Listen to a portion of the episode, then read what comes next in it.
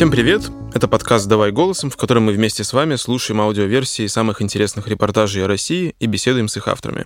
Меня зовут Владимир Шведов, я работаю заместителем главного редактора портала «Такие дела». А я Олеся Герасименко, специальный корреспондент русской службы BBC. Сегодня мы послушаем репортаж о жизни старообрядцев в Сочи и о том, как Олимпиада повлияла на их жизнь. Его написал Виктор Дереза в издании «Югару». На мой взгляд, этот материал интересен тем, что вокруг старообрядцев довольно много мифов, и про них мало кто вообще понимает, о том, как они живут, что особенного есть в их э, жизни, в их традициях, в их ритуалах. А в том, что старообрядческая община есть в Сочи, знает, кажется, вообще практически никто. И немного истории этого явления в репортаже Виктора Дерезы есть, но в большей степени он сосредоточился на том, как сейчас живет поселок, в который переселили старообрядцев после того, как Олимпиада появилась э, в Сочи, и огромное количество домов были просто разрушены, и на их месте построили олимпийские объекты.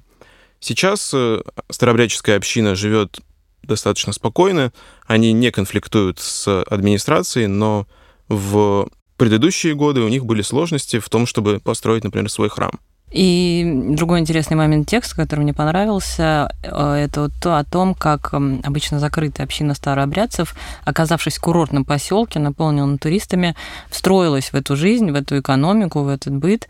Э, многие даже открыли свои небольшие бизнесы, кто-то сдает комнаты своих домов э, туристам, при этом сохраняя уклад и дух. Вот об этом в тексте и пытается рассказать Виктор. Да, Виктор поговорил с несколькими разными людьми, и а, со священником старообрядческим, и с семьей молодой, которая приехала туда недавно, и с пожилой женщиной, которая живет там уже очень давно. После того, как мы послушаем текст, мы позвоним Виктору и поговорим с ним о том, как он готовил этот репортаж и что он узнал о старообрядцах после того, как материал вышел.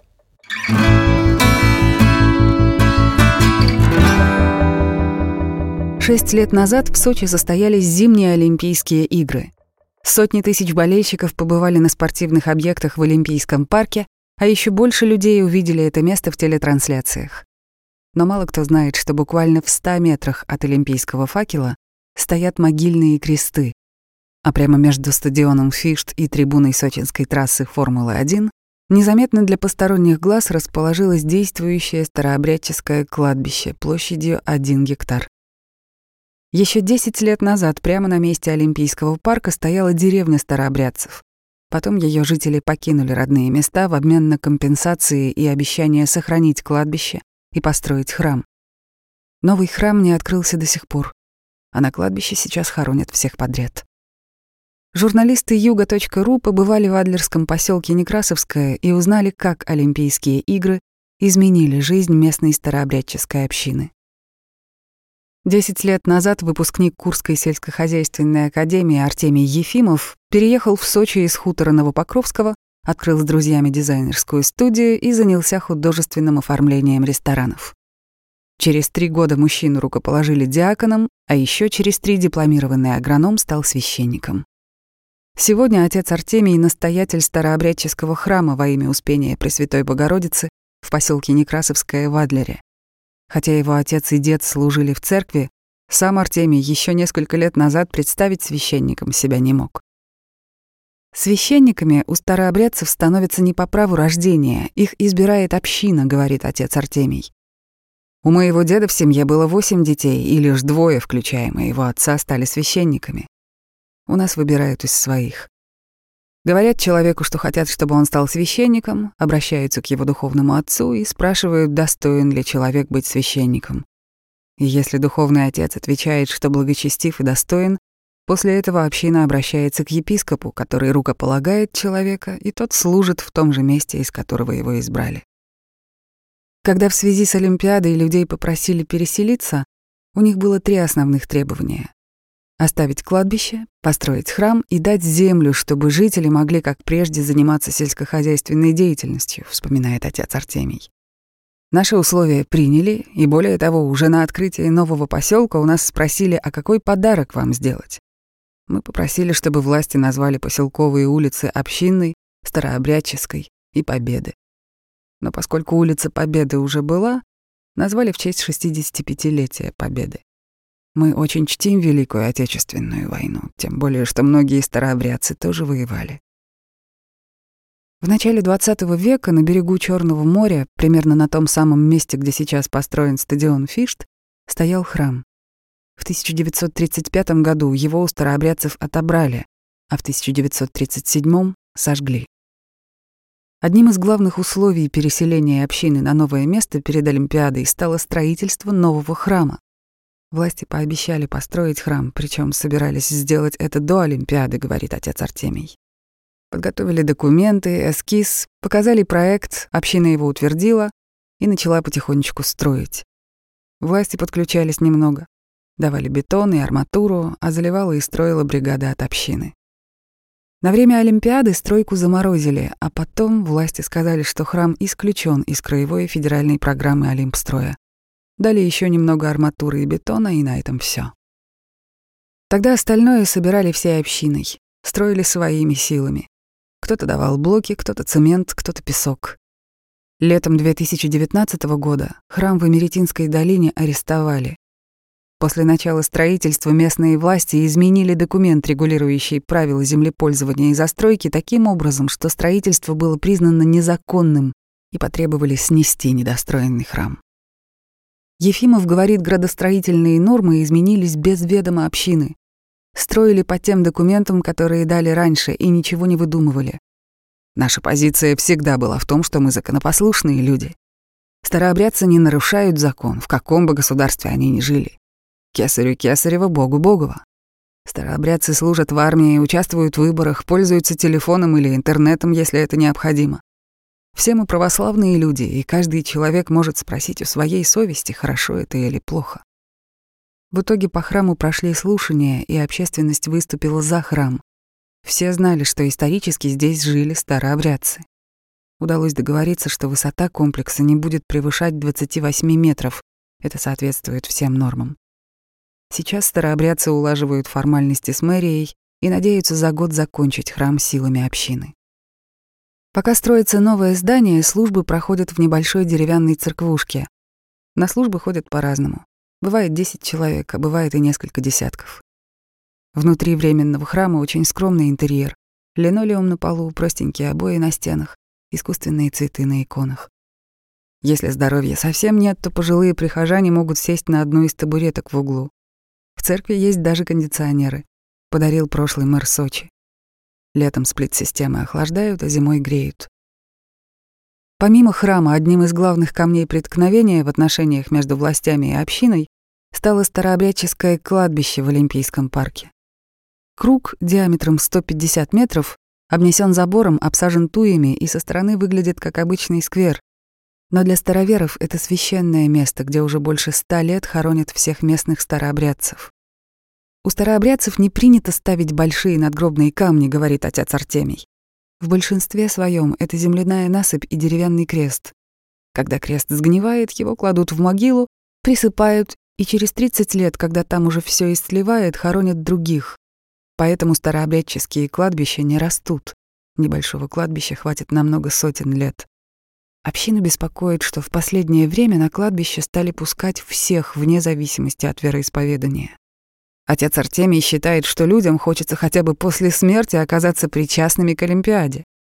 Иногда приходят люди и просят меня, батюшка, ну пустите родственника похоронить.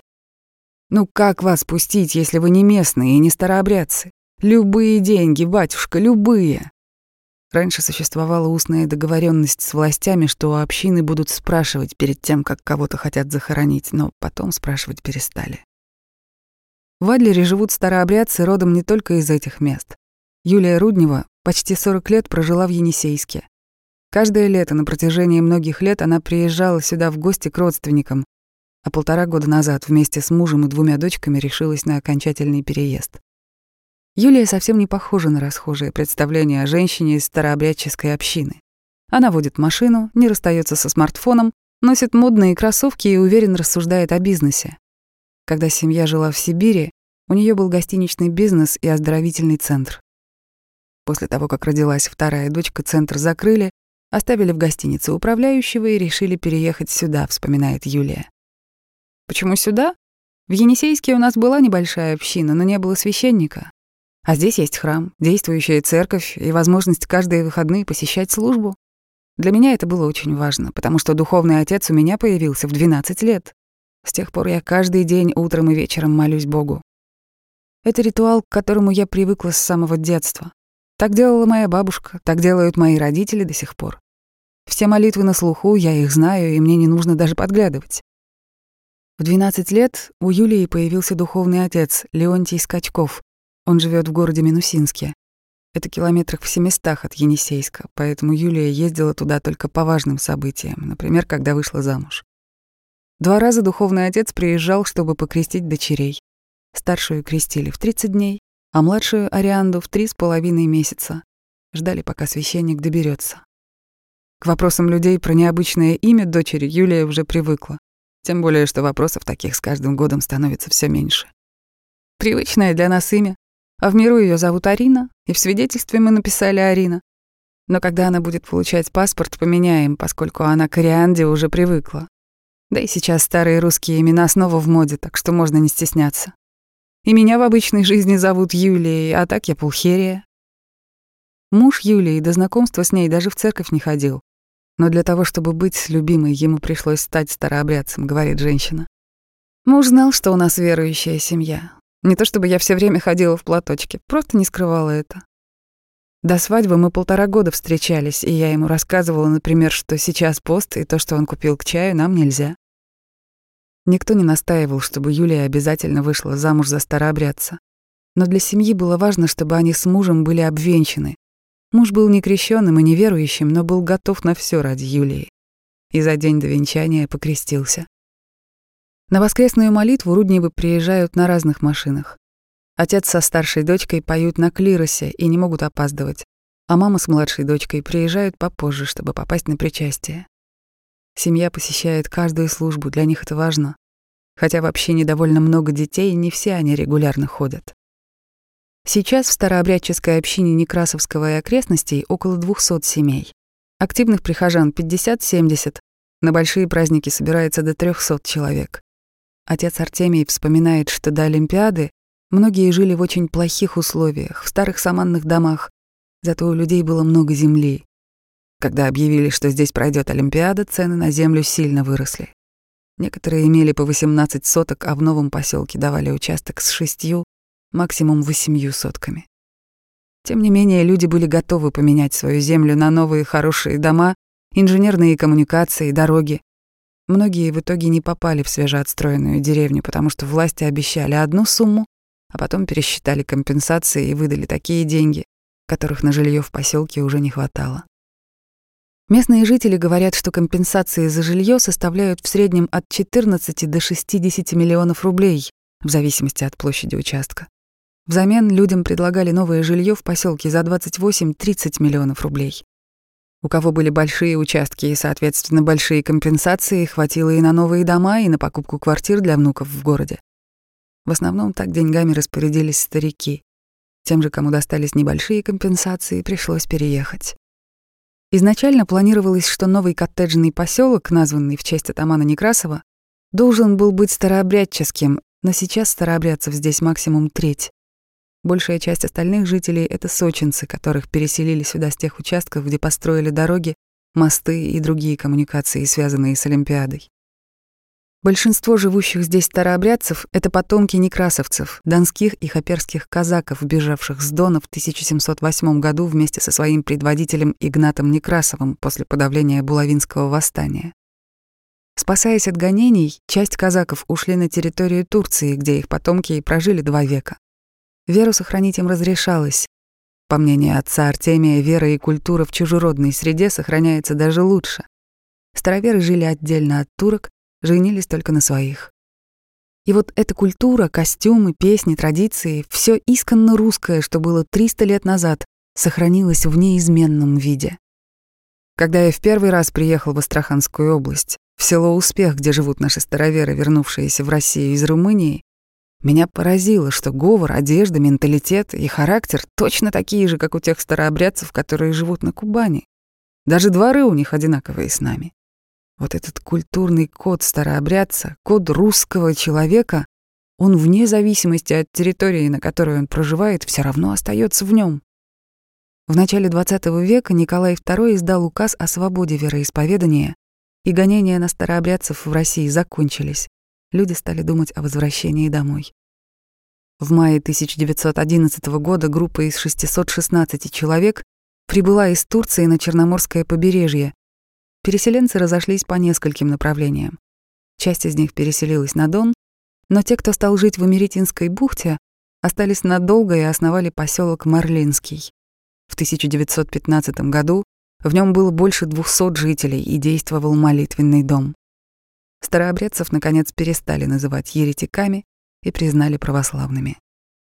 После революции старообрядцы не хотели вступать в колхозы, в пионерию, и с этим было связано много печальных эпизодов, говорит отец Артемий. Самый главный вопрос для нас — это сохранение христианского самосознания. Люди не могли поступиться верой, что в Турции, что на Кубани, что в Сочи главным вопросом было сохранение веры. Потому были и аресты, и расстрелы, и лишения. Когда в 30-х годах храм сожгли, Люди стали молиться в хатах. Закрывали окна, выставляли часовых, слушали. Если мимо шел посторонний, то прекращали службу и ждали, пока он пройдет. Из-за того, что власти так сильно закручивали гайки, многие уходили в Грузию. Там было как-то попроще, больше свободы. Более-менее свободно старообрядцы вздохнули только в 1980-е годы, на волне перестройки и гласности. Приезжал священник два раза в год, Люди причащались, исповедовались. Некоторое время жили, не привлекая особого внимания, пока не стало известно, что Сочи выбран столицей зимних Олимпийских игр. Жизнь обитателей поселка, располагавшегося на территории будущего Олимпийского парка, изменилась навсегда. Жительница Некрасовки Пелагея Дмитриевна рассказывает, когда ее бабушка с дедушкой приехали сюда сто лет назад, здесь были только топи и болота. Несмотря на неудобства и страшную малярию, люди обустраивались, выкачивали воду, выжигали землю, обрабатывали почву. В советские годы здесь уже был совхоз-миллионер. Овощи, молоко и мясо даже в Москву везли самолетами. Урожай был очень хорошим. Пелагея Дмитриевна родилась в поселке и жила совсем у моря, там, где сейчас стадион Фишт. Когда селяне узнали о том, что к ним в дом пришла Олимпиада, многие, в основном старики, оказались в шоке. На митинги против расселения староверы выходили почти всем поселкам, вспоминает Пелагея, кутаясь в жилет с олимпийской символикой. Мы здесь приземлились, укоренились, дети наши выросли, внуки родились. А тут углядели, что у нас кусочек хороший, и решили снести. Нас же изначально хотели в горы отправить, где обезьяний питомник. Но мы сказали, что нет, с обезьянами жить не согласны. Только когда мы стали возмущаться, на нас обратили внимание, начали землю выделять. Но как в гармошечку нас раз взяли и сложили. Тем, у кого было по 18-20 соток, дали по 7-8. Зато соседи достались отлично, и лучше не придумаешь. Сюда со всех сторон переселили людей и жилье, которых сносили. У нас тут и русские, и армяне, и староверы, и грузины, и эстонцы, и евреи. Кого только нет.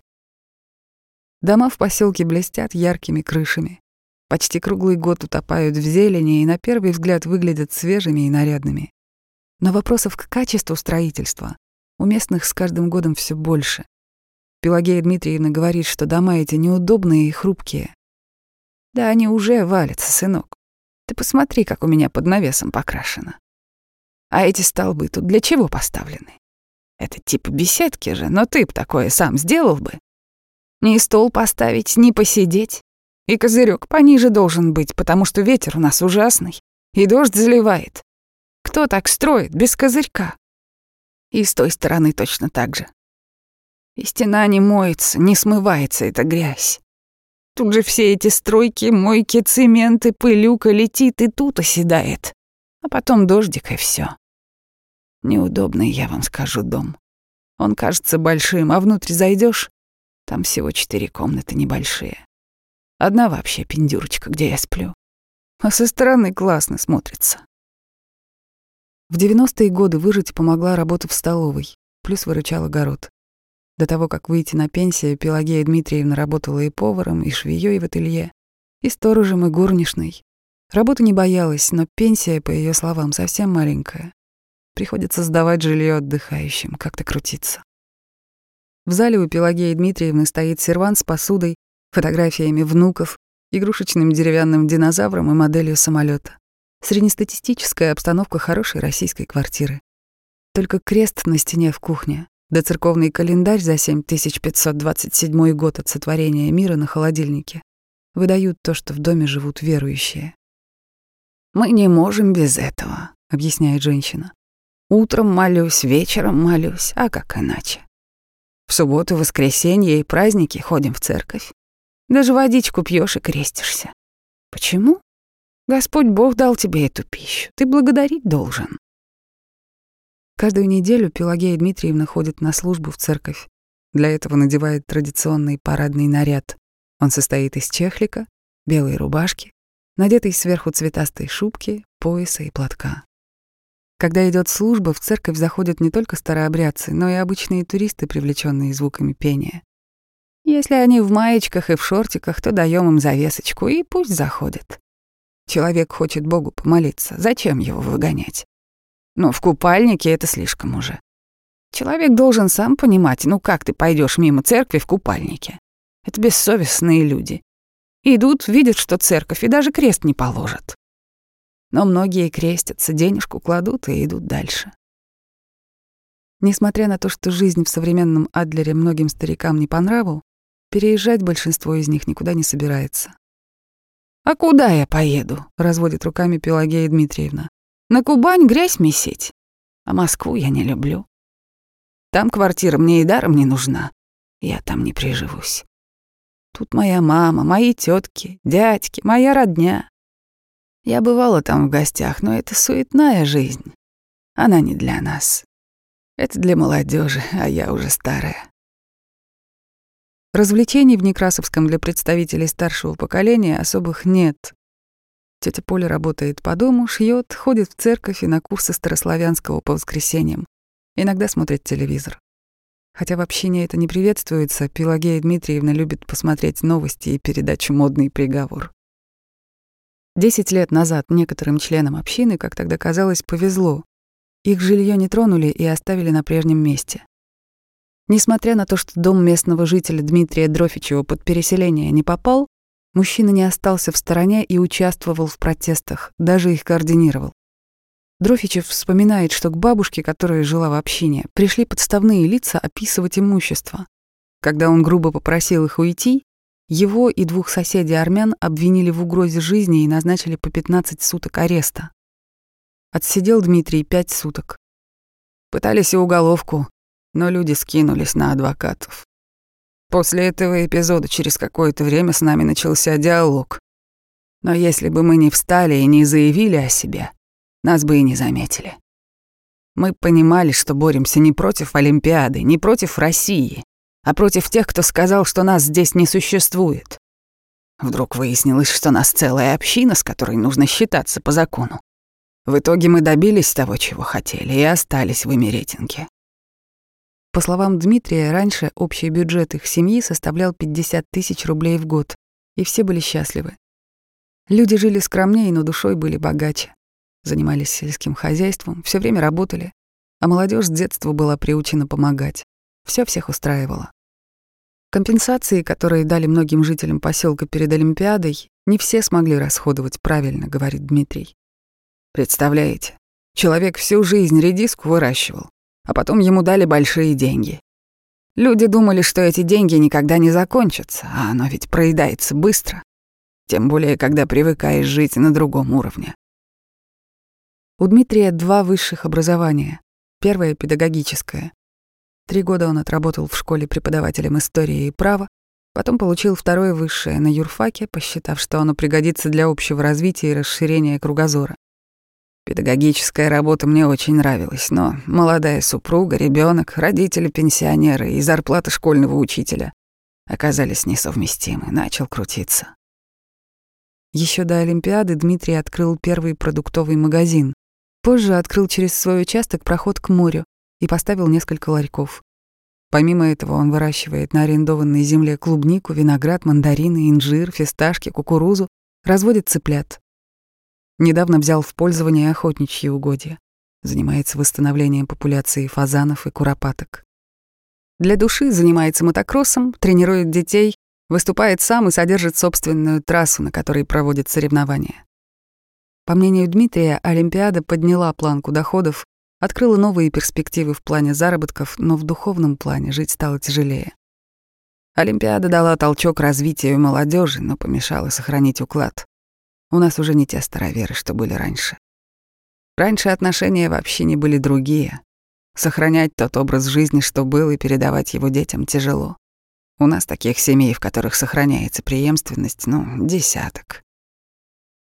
А на саму Олимпиаду Дмитрий так и не попал. Еще перед началом игр появилась информация, что оргкомитет вправе отказать любому в посещении соревнований и аннулировать паспорт болельщика без объяснения причин, если это необходимо в целях обеспечения безопасности. Судя по всему, попал в черный список и Дмитрий. Паспорт болельщика мне дали, но на территорию в итоге не пустили. На входе завернули и сказали, что нечего тебе там делать. С тех пор я туда не ходок. Честно говоря, и не тянет. А жена с детьми на хоккей захаживает. Дрофичев не сомневался, что его дети не перестанут быть старообрядцами и передадут веру уже своим детям. Они врожденные староверы. Смотришь на них, на их взгляды и высказывания, и понимаешь, что нашинские они, староверские. Хорош тот старец, который отшельник и нет соблазна в лесу. Но сохранить свое лицо здесь, воспитать детей — это своего рода подвиг. Ходить с бородой, соблюдать традиции, посещать службу, не идти развлекаться на праздники — это тоже своего рода испытание.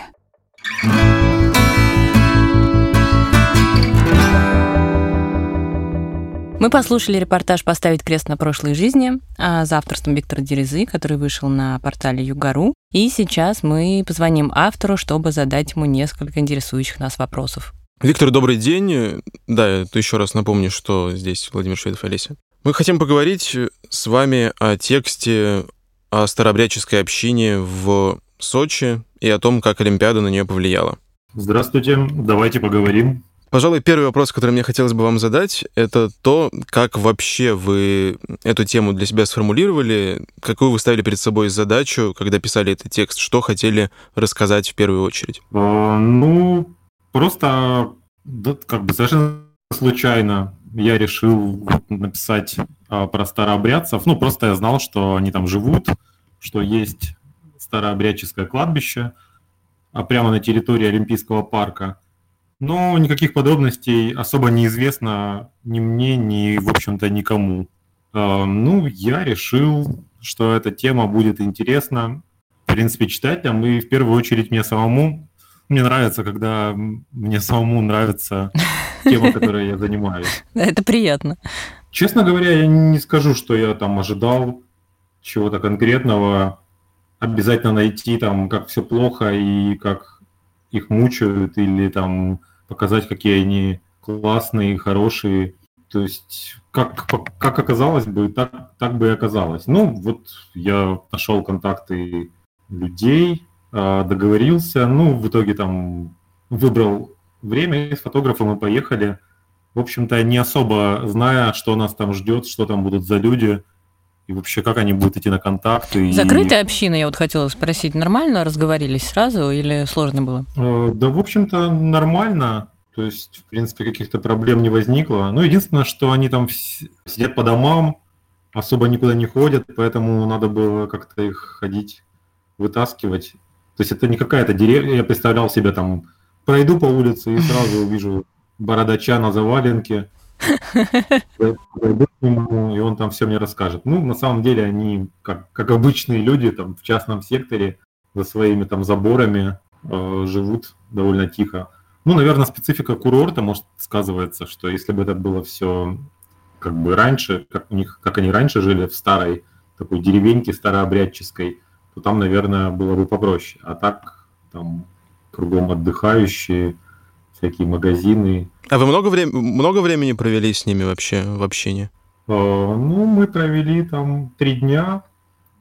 Ну, сначала приехали, посмотрели, познакомились, там пообщались. Потом целый день а, провели у них э, в этом их культурном центре.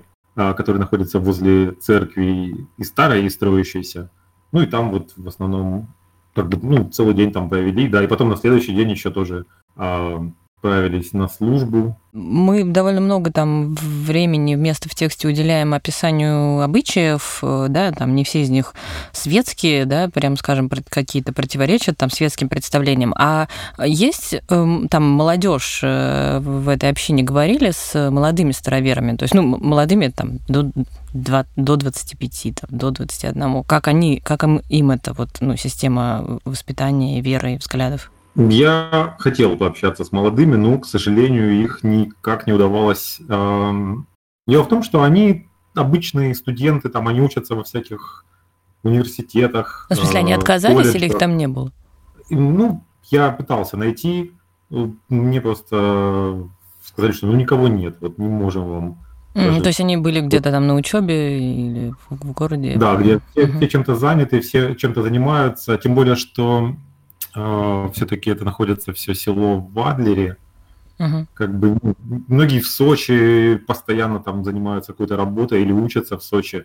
Поэтому вот, да, угу. конечно, хотелось пообщаться с молодежью. Поняла, но вот... да. Ну, понятно, да. Но их, ну, интересно было бы, да, расспросить, как у них, как бы, ну, ну он так рассказывает о них, что ну, что община продолжится, да, что он очень уверенно говорит, что они передали свою систему взглядов ну, детям. Ну, и это интересно уточнить у детей, передалась им эта система взглядов или все таки ее нет. Ну, я поняла ответ, да, спасибо. Просто у меня вот пока читала, у меня вот в голове все время всплывало, а где же, где же молодое поколение?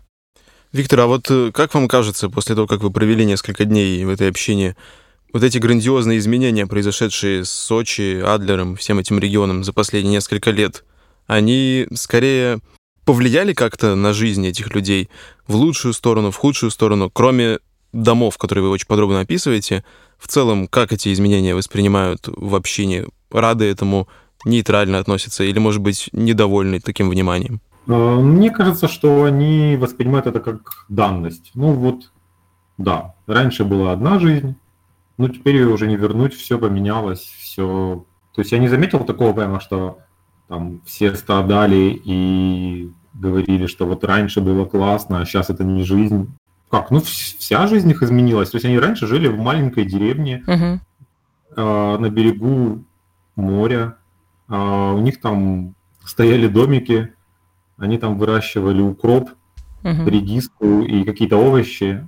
И ну, вообще считается, что что молокане, что старообрядцы, что они вот, у них там самая вкусная капуста, там самая uh-huh. вкусная зелень.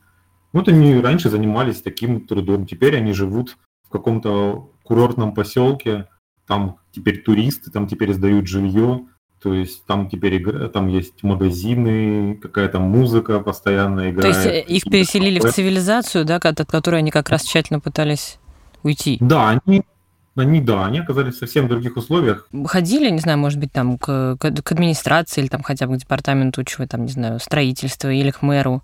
Или решили мы, что лишнее? Ой, я, честно говоря, не люблю этих чиновников в том плане, что, ну, то есть вот тут было все понятно, что, ну, во-первых, чиновники, э, что они никакого вразумительного ответа не смогут дать, потому что чиновники на Кубани вот обычно ничего не рассказывают, они все там все рассказывают, что все классно, все ну, хорошо. Понятно.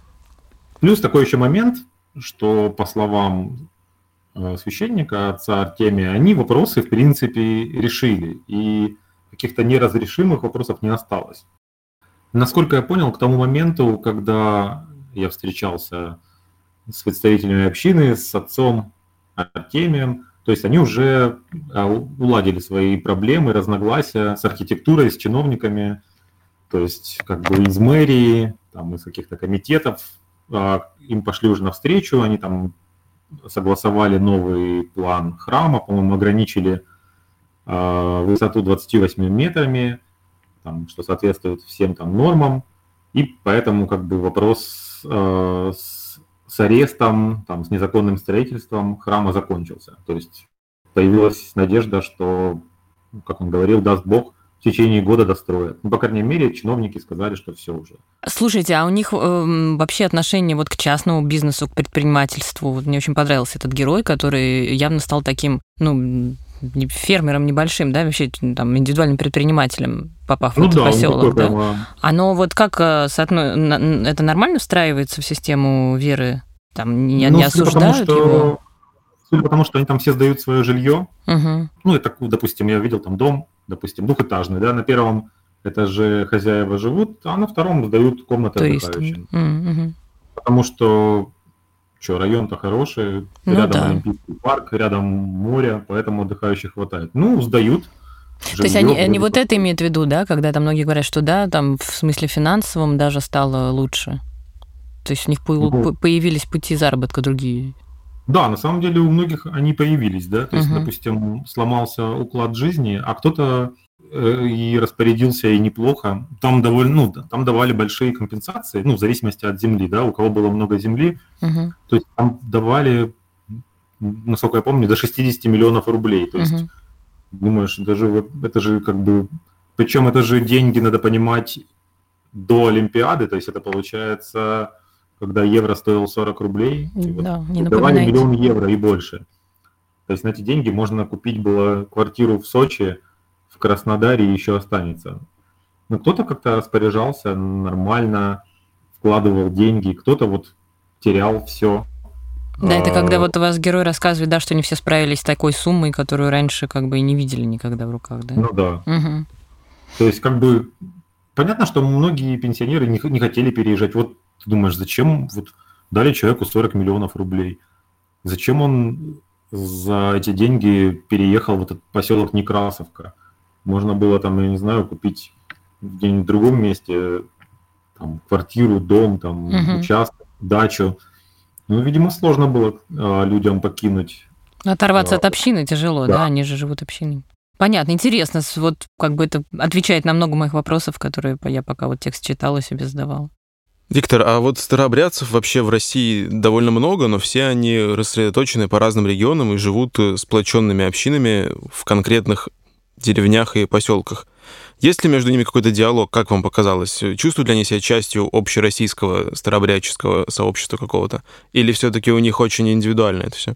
Я так понимаю, что они чувствуют э, некое единство, потому что вот, например, э, я заходил на сайт этого центра, у них есть сайт, ну, вот культурный центр возле э, церкви, и там у них есть э, какие-то мероприятия, постоянно активности. Я вот э, листал, видел, что к ним постоянно приезжают какой-нибудь хор старообрядцев из Сибири, какой-нибудь, какая-нибудь конференция, там, посвященная дню рождения протопопа Авакума.